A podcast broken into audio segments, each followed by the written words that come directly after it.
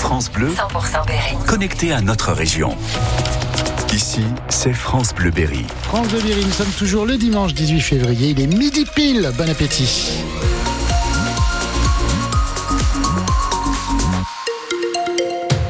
Les infos, c'est le Marie. D'abord la météo cet après-midi, Christophe, euh, pluie et puis euh, pluie et, un peu de pluie. Et oui, on sort son, parca, son parapluie et on met sa capuche, c'est ce que je voulais dire. Actuellement, des températures entre 10 et 12 degrés.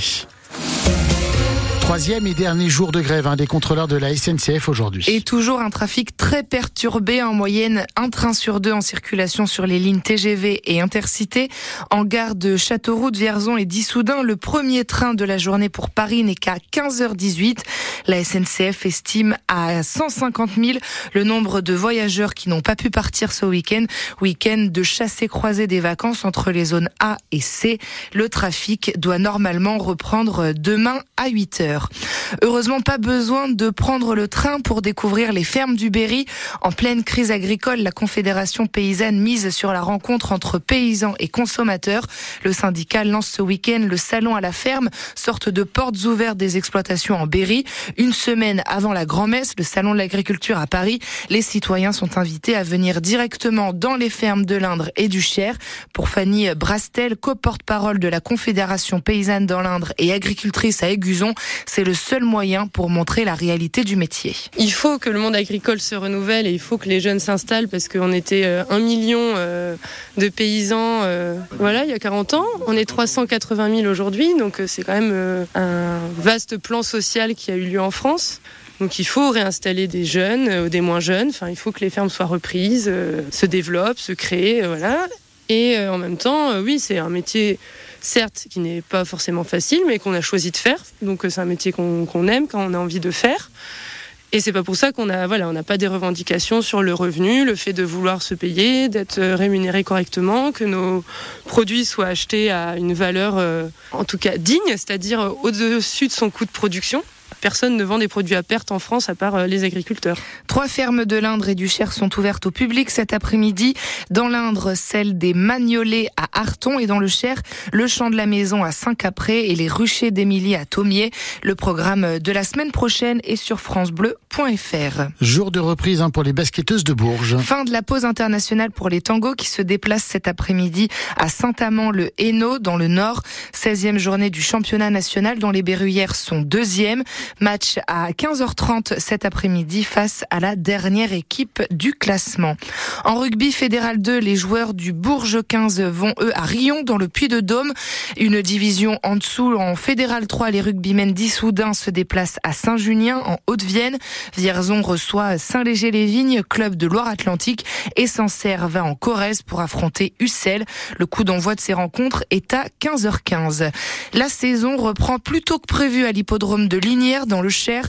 Programmée le 2 mars, elle rouvre finalement aujourd'hui avec au programme 5 courses de trot et 4 courses de plat dont une support du quartier régional. La réunion devait se tenir en réalité à Paray-le-Monial en Saône-et-Loire, mais des retards dans les travaux l'ont déplacé chez nous en Berry. Premier départ à 13h. On a les yeux qui piquent, Christophe, la gorge qui gratte. Le Berry est en alerte rouge au pollen ce week-end. Comme les trois quarts du pays où les pollens de noisetiers et d'aulnes restent dans l'air, c'est à cause des températures trop douces pour la période. Alors, euh, Édouard Sèvres, président du syndicat des allergologues, nous donne des conseils pour éviter d'être trop embêté. Le pic de pollen, c'est surtout le midi, quand il fait beau, qu'il y a du vent, donc faut éviter d'être dehors le midi, si on peut. Euh, se rincer les cheveux le soir pour éviter d'en garder le soir et d'être gêné la nuit. On peut garder les masques qui nous restent de la pandémie, ça peut protéger contre le pollen si on doit jardiner. Éviter de faire sécher le linge dehors. Après, c'est surtout prendre des traitements parce qu'on sera forcément dehors à un moment et forcément en contact des pollens. Donc prendre des antihistaminiques, il y a des collyres, il y a des sprays pour le nez pour soulager. Et puis si ça persiste, parce que ça peut vraiment gâcher la qualité de vie, l'étape d'après, c'est consulter un allergologue et discuter euh, une désensibilisation. Il y a eu beaucoup de progrès, ça marche quand même très bien, et c'est surtout plus simple que ce qu'on faisait euh, auparavant. C'est soit sous forme liquide, soit c'est des comprimés qu'on met sous la langue. Donc on fait ça une fois par jour quand on veut, et ça permet vraiment d'être débarrassé. Et c'est le seul traitement qu'on a pour euh, traiter vraiment la cause de ces symptômes. Le risque d'allergie devrait diminuer dans les jours à venir grâce, grâce à l'arrivée de la la pluie. Avant la réouverture du château de Valençay, les chauves-souris hibernent hein, sous le parc. Le site Berrichon fait partie des 90 lieux du département en abrité et chaque année, Sylvain Rogy, l'association Indre Nature va les compter pour s'assurer de leur sauvegarde. Les chauves-souris hibernent environ 5 mois et demi dans l'année, de la fin octobre jusqu'au printemps. 90 sites souterrains sont comptabilisés dans l'Indre, dont celui des grottes à Tuffeau, situé sous le plateau du parc du château de Valençay.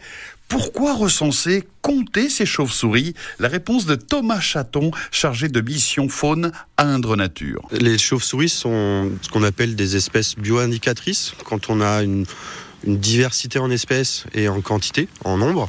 C'est plutôt un signe d'un environnement bien préservé. Donc les chauves-souris viennent se rassembler font des migrations euh, de plusieurs dizaines de kilomètres pour venir passer l'hiver ici. Il y a aussi d'autres surprises dans ce site d'hibernation. Alexis Rousseau-Jouenet est le directeur du château de Valençay. On va avoir quelques surprises avec des, des graffitis euh, du 19e, avec des inscriptions euh, liées à, Bismarck.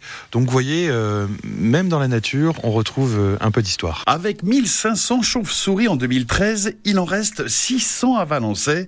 La raison majeure, c'est qu'elles sont dérangées par des personnes peu précautionneuses pour lutter contre ces intrusions sur des sites privés ou qui appartiennent à des syndicats. Des conventions sont signées pour limiter l'hiver l'accès à ces personnes. Indre Nature compte entre 8000 et 9000 chauves-souris dans le département. Le château de Valençay lui rouvre dans six semaines, le 30 mars, pour le week-end de Pâques. J'ai pris mon boulier d'ailleurs pour aller les compter.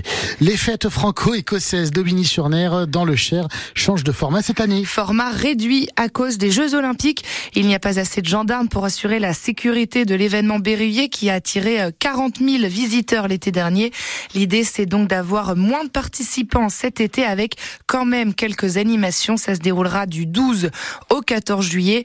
Concert, levé de drapeau écossais, visite théâtralisée dans la ville pour quand même vivre quelques jours au rythme de l'Écosse. Avant les fêtes franco-écossaises d'Aubigny-sur-Ner, deux idées de sortie musicale pour cet après-midi dans l'Indre. À Saint-Plantaire, dans le sud-ouest du département, un duo de renommée internationale donne un concert à l'église. C'est à 15h30. La polonaise Anna Mikulza et le franco-espagnol Philippe Argenti veulent sortir leur musique des salles parisiennes pour aller dans les communes rurales. À Châteauroux, à la chapelle des Rédemptoristes, on pourra écouter euh, Ravel. Concert de chambre du conservatoire à rayonnement départemental, c'est à 16h. Comptez 5 euros l'entrée, 3 euros en tarif réduit.